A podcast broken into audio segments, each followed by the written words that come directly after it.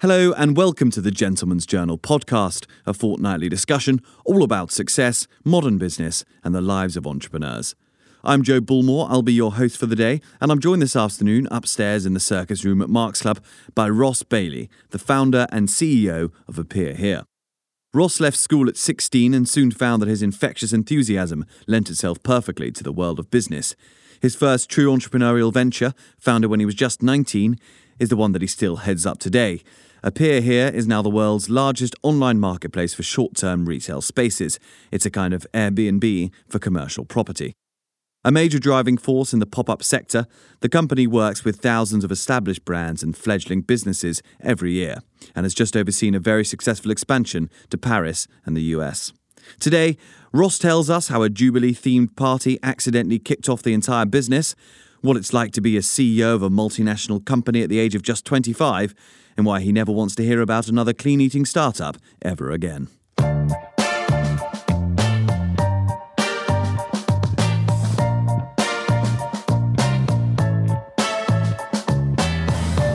Ross, thanks very much for joining us today. When I think about Appear Here, the idea, it's one of those ideas that is so annoyingly simple.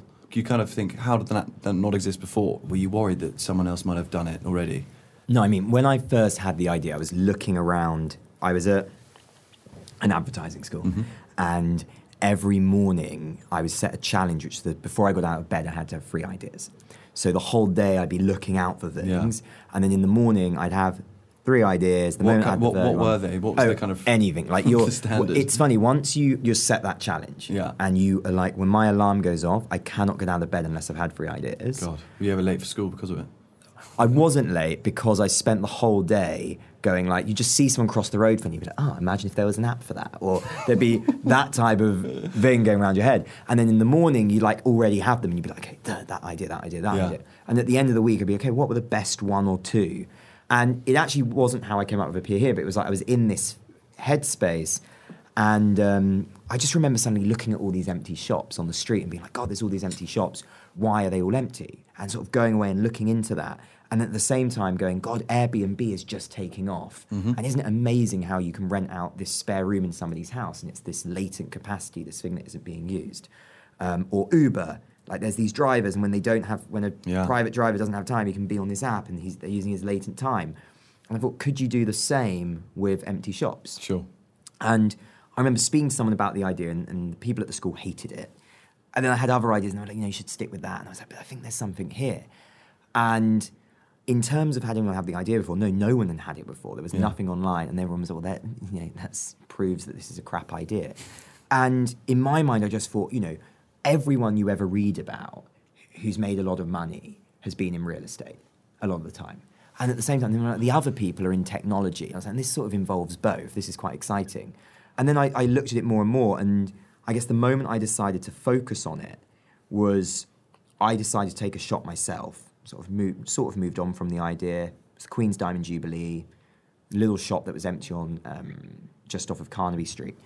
And I see this little store, and I go and find the landlord, and I convince them to let me have it for a week. And the idea Well, it was was to- just between leases. It was just vacant. yeah, it was just an empty shop, and it was like, God, this is just off Carnaby Street. It's the Queen's Diamond Jubilee in Mm. two weeks. What if I did something for it? And I, I was, you know, I was the kid that was at school, you know, running the tuck shop and had like Okay. a, a dog walking business. So I was always trying to be like, what's an idea? switched on entrepreneurs even as a kid. I don't think I, you know. I never saw the word of entrepreneur. I think I was very real life at playing like adults. It's like when other people were playing like mums and dads. Yeah. I was sat on a desk with a pretend phone, pretending I was Okay. running a company, and then I'd be like, "Oh, why don't mates? Why don't we go and walk dogs?" And they'd be like, "Yeah, okay." And like, we'll pretend we have a dog walking business. And then like people actually pay us. And then the next week I'd be like, oh, let's get five more people involved. And like, how do we just make it a bit more big and a bit more fun? Yeah. And I never saw it as like business and money. It was just like, you know, it was like playing the PlayStation. If I get 10 points or 10 pounds, Sure. next week I get 100, then that's fun, we're winning. And it was that simple. And, and you know, when it was the Queen's Diamond Jubilee, obviously I was a bit older, It's about 18 or 19, but there's this empty shop, there's this national moment, everyone's talking about it. And in my mind, it's just like, well, why don't we take a shop? I got my best mate, I said, look, we're going to take this shop. It's like a couple of hundred quid, 500 quid, whatever they give, they're giving to mu- not much.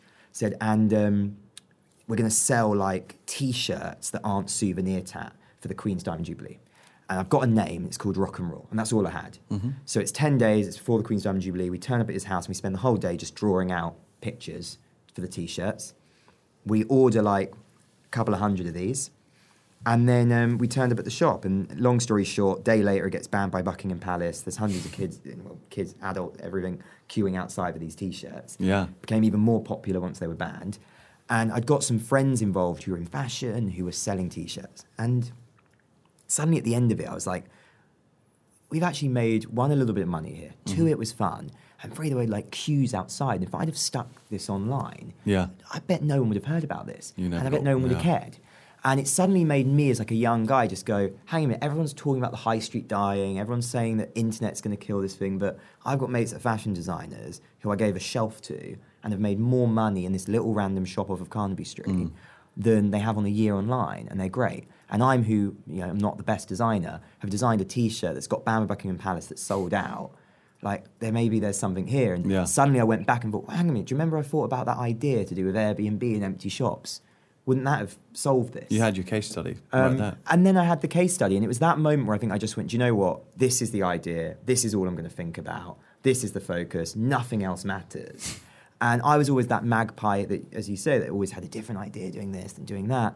And it was literally like that at the end of that show, I just went, this is all I'm doing. So there was no kind of moments of self doubt, no thinking, do I really want to be in pop up shops? that was the moment where I went, Ross, this is what you've got to focus on. I think Yeah. I was also, you know, I left school at 16. The best qualification I have is some GCSEs. And I think I was always in this headspace that I don't have another option. I don't have a safety net. If hmm. I don't do something, no one's going to hire me. Okay. So in my idea, it was less like, you know, did I have self doubt? Of course I had self doubt, but I sort of sat there and went, Ross, you're spending all this time having different ideas all of the time. This one makes sense. You've just done this store.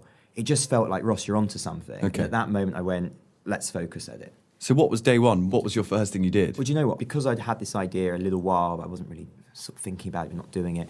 I'd done every research. I mean, it's in. Hmm. I mean, I was like 18, 19, as I said. And I had this piece of paper, like business plan. I'd read like a business plan, but I mean, it was like 50 pages. I mean, I can't believe it. I mean, it was, I've never looked at it since. It hmm. was 50 pages. Every thought, the marketing strategy, the go-to-market strategy. I don't think since then I've ever sat down and written so many words Okay. right? So it, was, it wasn't very useful, but I did that. I then did like a deck. I then did wireframes. I bought this wireframing software. Yeah. And I did every single wireframe. I mean, it was probably 300 pages. Every, what happens when you click this button, how it drops down, everything. I mean, it was crazy. Like now, if it, I mean, this is not advice to anyone, right? This is not what you do. But I did it. Um, and I remember going to these meetings and I'd literally have like a pile of paper. Like, this is my wireframe, this is the website, and an iPad, and I'm 19, and I've just got GCSEs, and I thought someone's going to give me a million quid, and it didn't happen. How did you get money early on? 19 year olds with a stack of paper. Well, I met every VC, you know, and I, I think the But, uh, was but then fairly polished. And most If we rewind before that, how did you even get in the door with a VC?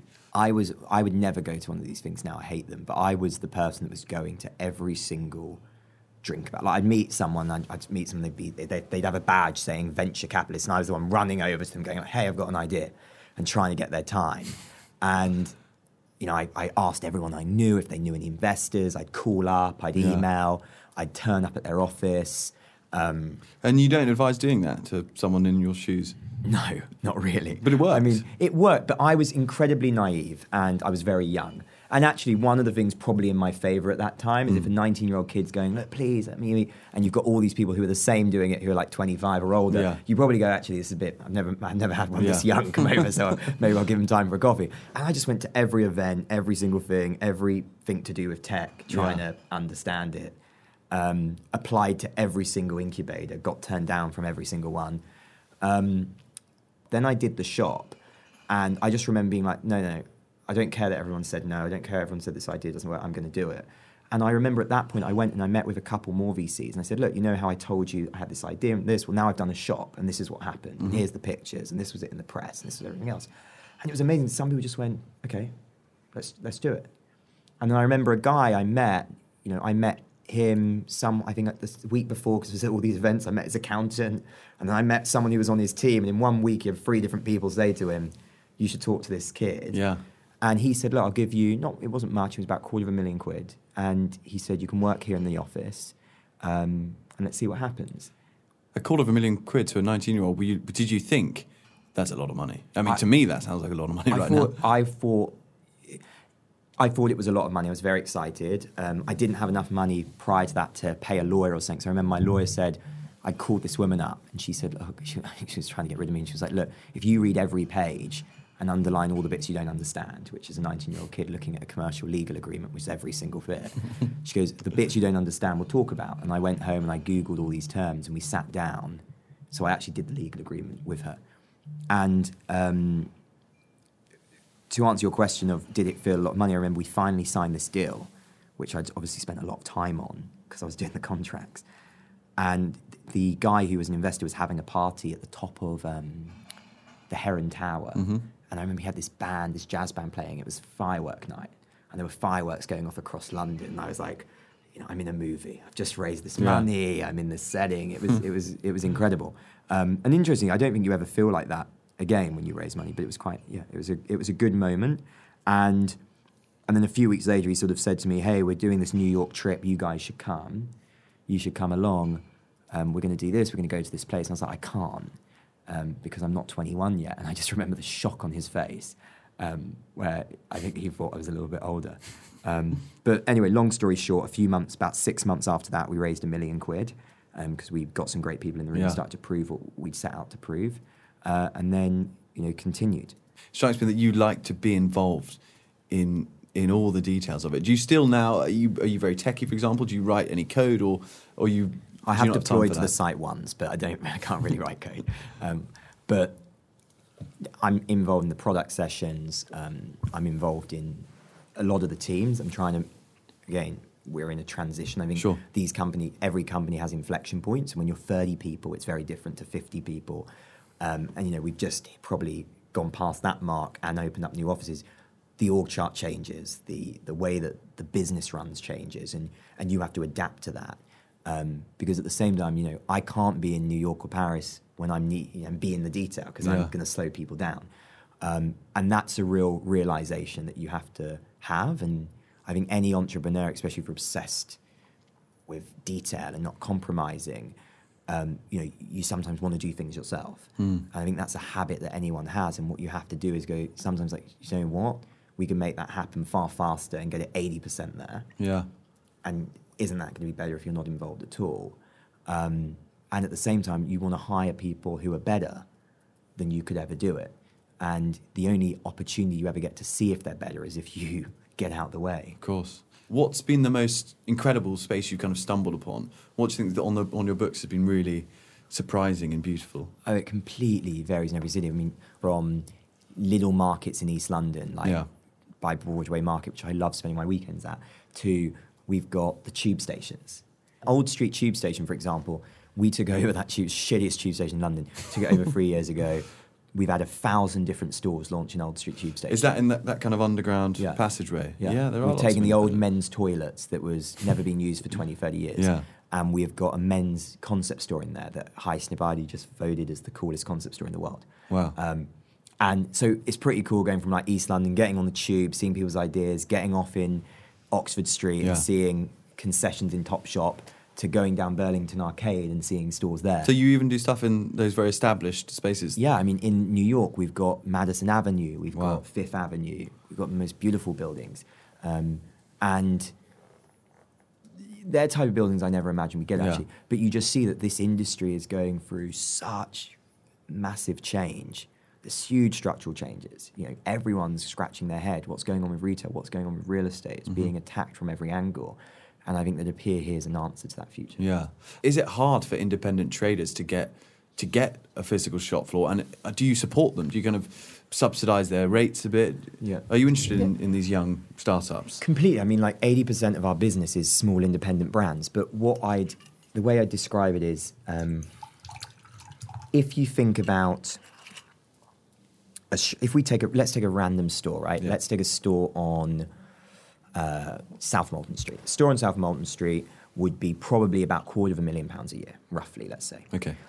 Right now, in the traditional And that's just rent. That's before you rent. paid business rates. Yeah, well, let's even say it's all inclusive. It's Yeah. a quarter of a million pound a year. Then let's say you have to sign that lease for five years.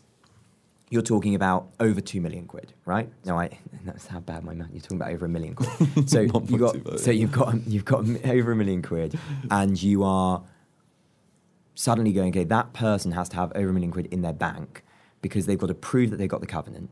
They've then got to put a year out front of their rent out front. They've got to have 250 grand available to pay up front. Um, how many people can do that? So if you're a big brand, you can do that. Not many independent brands can do that. Suddenly you can go on Appear Here and you can rent that space for maybe two grand a week. So how many people can afford two grand a week? So suddenly you're opening up access to things that were previously inaccessible. And on top of that, you are absolutely widening the pool of potential retailers. So mm. the type of people that would never even considered themselves a retailer before can now go, actually, the audience there or the amount two and a half grand if I spent it there rather than spending it somewhere else, Yeah. could that be better for my business and more affordable? And you're actually getting brands that are now finding that offline retail, when you turn it into that variable cost rather than the fixed cost, is far more scalable than Yeah. even something like Google AdWords. And it's almost a kind of advertising as much as anything else for these shops, just because they're getting their shop front in a prominent place. They can, if they were to have a billboard, they would cost them probably more than two grand a week, and then they've got the experience as well. So Completely. it's kind and, it, and it can win. pay for itself. And I think that you know we're seeing what we're seeing traditional retailers that you know their one line of growth they're getting particularly is online, Mm-hmm. and you're seeing you know, a lot of traditional retailers getting 20, 40 percent growth year on year, and then you've got online retailers that are moving offline. Mm-hmm. You know, I can't name really one major online retailer that isn't opening up stores. Yeah. Um, so what that means is you don't have online and offline retailers. You just have retailers that are doing both, and that means that it doesn't really matter. And you know, most transactions now are happening on mobile, which means people aren't sitting at home on a screen. Yeah. They're doing it as they're out and about. So suddenly, retail just becomes another channel. Um, and what we're seeing, you know, I was with one of the guys from one of the luxury groups the other day, and they said, you know, we saw a store it wasn't performing probably the biggest luxury brand, they shut it down. They noticed that their online store sales in that area were down by 50%. So they had to open the store. The name appear here is a very obvious thing, but how many different name variations did you go through before you settled on that, or was it a one-hit wonder? No, I mean, I've got about 20 domains of different names. I won't even tell you because they're so well, let's hear a couple of the, the ones I- that didn't make no, it. literally, they, they'd upset me. But what I did do is I, in my, I remember, I've got a picture of my kitchen at home, and I remember I wrote A4 pieces of paper. I probably on each sheet wrote 40 names. Okay. And then I had the entire kitchen, every single surface covered, and the floor covered in sheets of A4 paper. And with the individual each piece has one name, or yeah, each piece has one word, two words, whatever I was thinking. And I just remember I was going for it and I, I was sitting there and I was like, and appear, you know, it's like, okay, what do they, they appear, they disappear, they open, they close, they do Yeah. this, they do that. I just spent that like, bit like, you know, advertising when people scam, they're just writing words Yeah. or pictures. I was just doing that every single page. And then, okay, this page is going to be about opening and closing. What words come to magic, cuckoo's nests, cuckoos take eggs out of another bird's nest. I mean, there were so many random things. And then I just thought, do you know what? I love the word appear. And then, so what rhymes with appear and here? And then, and then I was like, oh God, that's quite interesting because it's a, it says what it is. Like Yeah. if that was on someone, That's if that was on, if that was on a window, you'd, you'd, you'd get what the business was maybe. Um, but also I just loved, I thought the connotation of appear, there was nothing negative. Yeah. It's like, God, how, ma- it sounded magic. Yeah. And I had about five words, and I just remember I went to everyone aunties, cousins, called up everyone I knew, just said, What five words do you like? Which out of these? Which one do you like the most? Which one do you hate? And most, a lot of the time, some people liked another one, or people hated another one, but nobody hated the appear here one. Okay. Um, and a load of people just went, that looks nice. And then I looked at all the brands I loved, um, which was, you know, whether it's Net-a-Porter, I loved Net-a-Porter, I loved Miss, I loved what they were doing, I loved so many, I loved a lot of the luxury brands and the way that they created their branding. I loved this agency at the time called, still around, Saturday Group, and a lot of the stuff they were doing. And, um, and Frame Denim and people like that. And I looked at their branding and thought, and sort of did my own version of Appear Here, which is what it is still today, which I designed and sort of said, actually, that, that makes sense. Yeah. Um, and the brackets to me said the shop, and it was pretty simple, but I liked brands that were simple, Yeah. black and white. What what are the kind of threats then to appear here? Is there any danger that Airbnb can now swoop in and do retail space because they've got the same kind of platform? What keeps you up at night? I know the guys at Airbnb well, and I've been fortunate enough to meet Brian before, and he's an amazing, amazing, inspiring entrepreneur. You know, I think their obsession and their focus is around travel, right? And Yeah. They've got a huge industry there to focus on. And actually, the, although we're like Airbnb, right, the focus of the user journey in terms of the products, you have to know the product, you have to know what's going on. It's a very different user Yeah. journey. The landlords, we're not dealing with people, we're dealing with big corporations and, and you know, even if you own only a couple of shops, you've got to have a million quid or plus in available cash to just buy that building that's separate to everything else. So you're dealing with a different type of customer. And I think that could Airbnb do it? I think they probably could. Um, I can't imagine them doing it. No. I think our focus from a threats point of view is much more, I think it's behavior change actually. I think that, you know, we've signed up a lot of the big landlords. We're working in these amazing cities. You know, last year, we were fortunate enough to launch over 4,000 stores in London, um, which is more than we've launched in our lifetime. We want to keep at that growth. But to really build a big, exciting business, we need landlords to fully adopt to this. Mm-hmm. And I think that the true risk of any great idea is timing. Okay. And you can get the right team, you can have competitors, whatever, but anyone I know that really nails it never says it was down to rubbish competition or down to their team or them. It was down to all of those things, but it was down to timing. But everything has a tipping point, and I think that we're heading in that direction. But does the tipping point happen today? Does it happen next year? Does it happen five years from now? Who knows? And I think you can, we will build a very exciting business. And whereas before it was like, will someone even rent a shop online? Hmm. Will this even happen? There's no doubt in my mind this will happen. And I believe we are going to do it. Yeah. The only question mark will ever be is it now or is it later? Yeah. You know, and we've got to build a brand and we've got to build a way of doing it to make sure it's now. Um, but that's the biggest thing behavior change. Yeah. I want to talk about the kind of advice you find yourself giving to entrepreneurs because I imagine in your position as a CEO of a successful startup, people do come to you and friends of friends say, I've got this idea, what do you think of it? What does a good idea look like to you? And what piece of advice do you find yourself giving most to those people? Oh, it's hard. Advice. Okay, we'll put it in a more fun way. What are the biggest kind of cliched ideas that people come with a lot? And you everyone think, at the moment's got like some kind of healthy eating, green juice, cafe idea, um, or everyone, you know, has got a fitness idea at the moment, Yeah. which is interesting, or they've got a personal travel startup that's going to, you know, do traveling. I don't know. I don't like the idea when everyone's obsessed over doing their own company, right? I think if I was doing this just because I want to be the boss, it wouldn't be the right thing. I think mm. you have to do something because you really believe that it's going to change things and you believe that it matters and it's going to get you excited. And actually, you should only do something if you go, if this wasn't my idea and someone came to me, would I want to give up my job to do it? Do I believe this is that powerful? Or am I really doing it? I've got so many friends that are like, I'm doing this thing. And you're like, are you doing it because you love the idea or are you doing it because you love the idea of you being, Being a tech boss. entrepreneur or you being a... And the truth of the matter is it's not fun.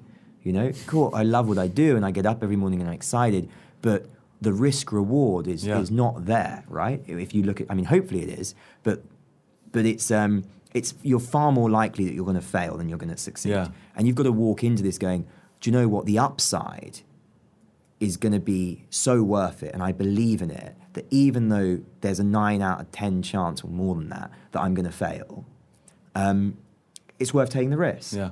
And and then you've got to on top of that go, it's going to be so crap sometimes that is it worth taking the risk if you were doing it for someone else? And I think if you can say yes, then you should do it. What I want to do is I want to be part of something that matters.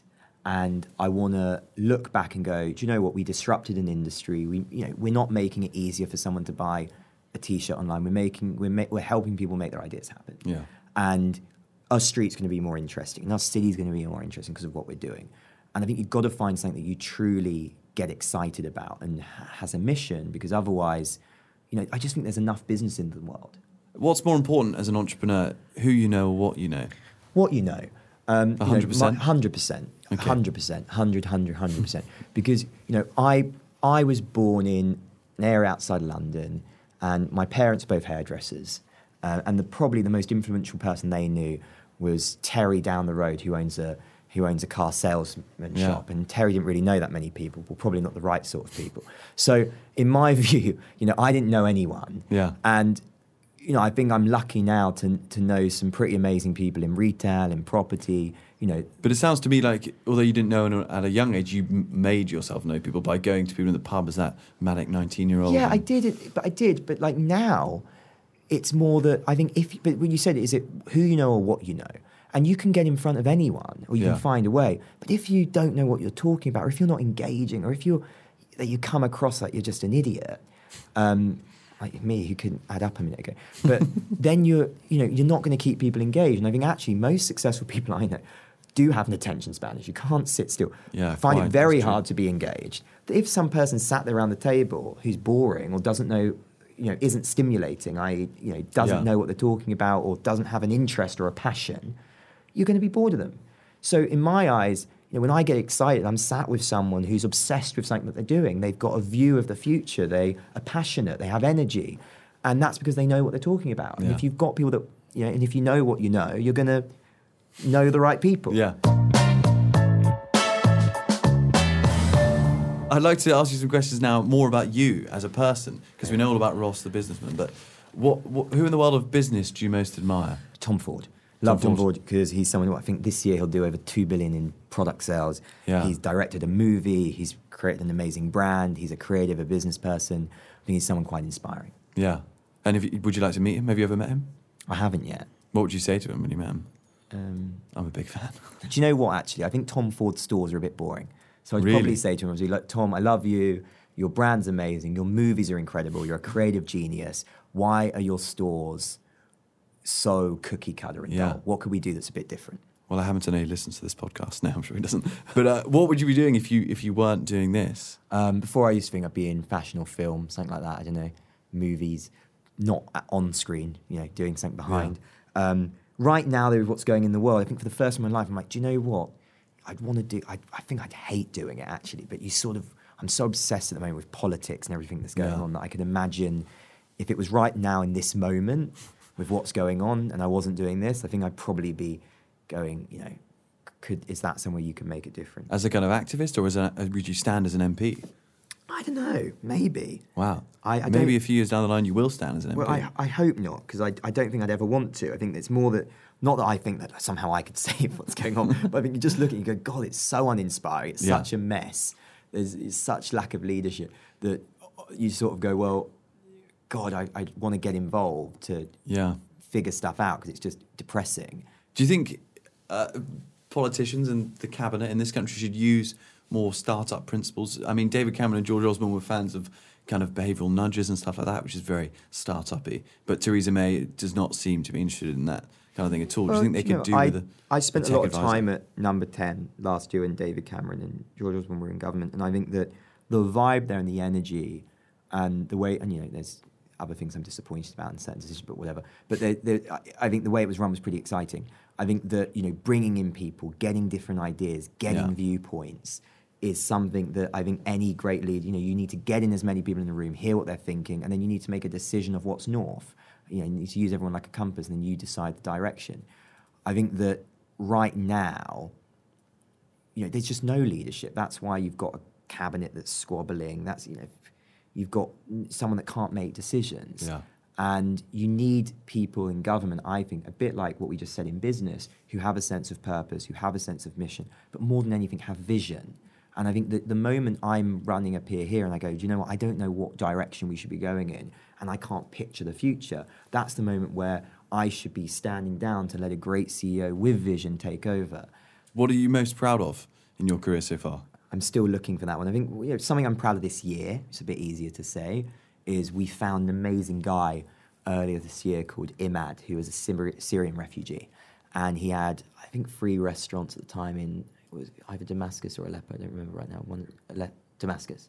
Yeah, it's three restaurants in Damascus, amazing restaurateur. Lost everything, obviously. Um, came here, and when we met, he was like helping some guy out, like a uh, car mechanics, just like answering the phone and stuff. And he, we were talking. He was just like, "Do you know what? I'm so grateful that I'm here. I'm so grateful that I'm safe, and now my and now thankfully his family are here." But he was just like, not miserable, but like, what is that? What am I going to do? Yeah. And like, what you realize is that an idea and and your job and all those things are what give us purpose, right? And he'd lacked purpose, so we found a restaurant and we said, "Look, we're going to launch you your restaurant," and we bought his restaurant back we did it for three weeks. Beautiful place, and the whole team got involved, designed it, staffed it. He sold out all three weeks worth of sittings, two sittings a night in 24 hours. He had every major newspaper write about him. And now he's like, he's basically like some sort of celebrity chef. Yeah. I mean, he's doing incredibly well. And to watch someone, I saw him a few weeks ago, and he has this energy and this spark and this excitement. And that's what it's about. You know, that's what Yeah. gets you going. And also, I mean, going back to the politics bit, you know, think about if you ever see a story about like refugees or sadly immigration on certain sites and you read the comments, it really makes you depressed. You can't believe how people think. And yet, when Imad's story happened, these same papers and news articles did pieces on him, and you read the co- comments, and it was Yeah. like, well, if we had more like this, we'd let them in, and it's great. And you think, actually, do you know what changes people's minds? Ideas and people Yeah. and stories. And, you know, it was amazing to have someone human give him an idea and not just make his dream come true, but watch people who had maybe the wrong perceptions, definitely the wrong perceptions, change their view. Wow. Um, and, and, and support someone like yeah. him. Well, I think you should be very proud of that. And then on the other hand, the biggest failure or regret. I, de- I sense that you're not someone who maybe hangs on to failures, but there must have been some big upsets early on. Uh, look, I we fail all the time. And Alice, who's sat with me, who's worked with me every day for the last four years, um, we were in Copenhagen this week, and as we were flying out, she sort of looked at me and went, "Oh God, what's going to happen?" I went, "What do you mean?" She goes, "Well, every week time we travel, something goes wrong, doesn't it? And we have like this massive issue, and we Yeah. are like on the phone the whole time, and it's a nightmare, and we're telling each other everything's going to be okay, and." as she said, it happens every time we travel. It happens every week. There's a failure. There's something you do wrong. But I think that you know, every failure is a lesson. It's a learning. And if you dwell on the thing that taught you the lesson too much, you never remember the lesson.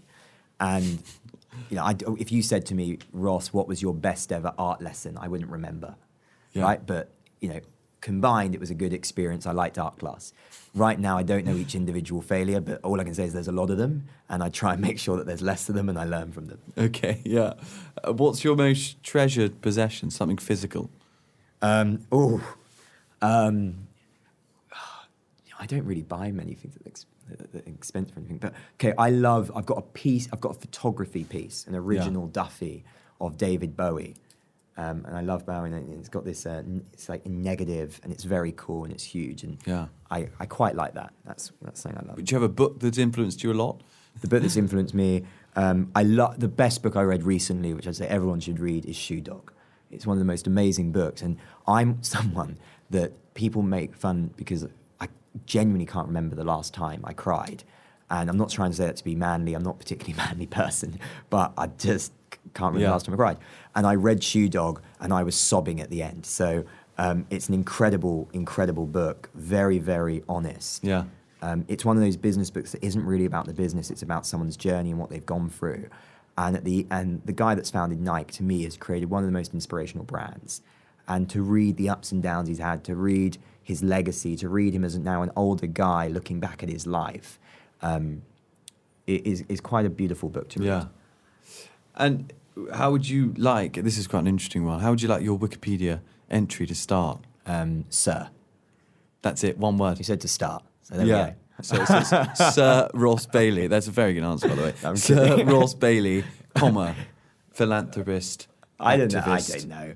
It'll former probably- prime minister. I hate to know what it's. I don't know. Look, I'd, I'd like to say, you know, someone that changed. Hopefully, if we get this right, changed the way things were done, changed an Yeah. industry, and and um, you know, built a, a company that you know outlasts him. Ross, thank you very much. Thank you.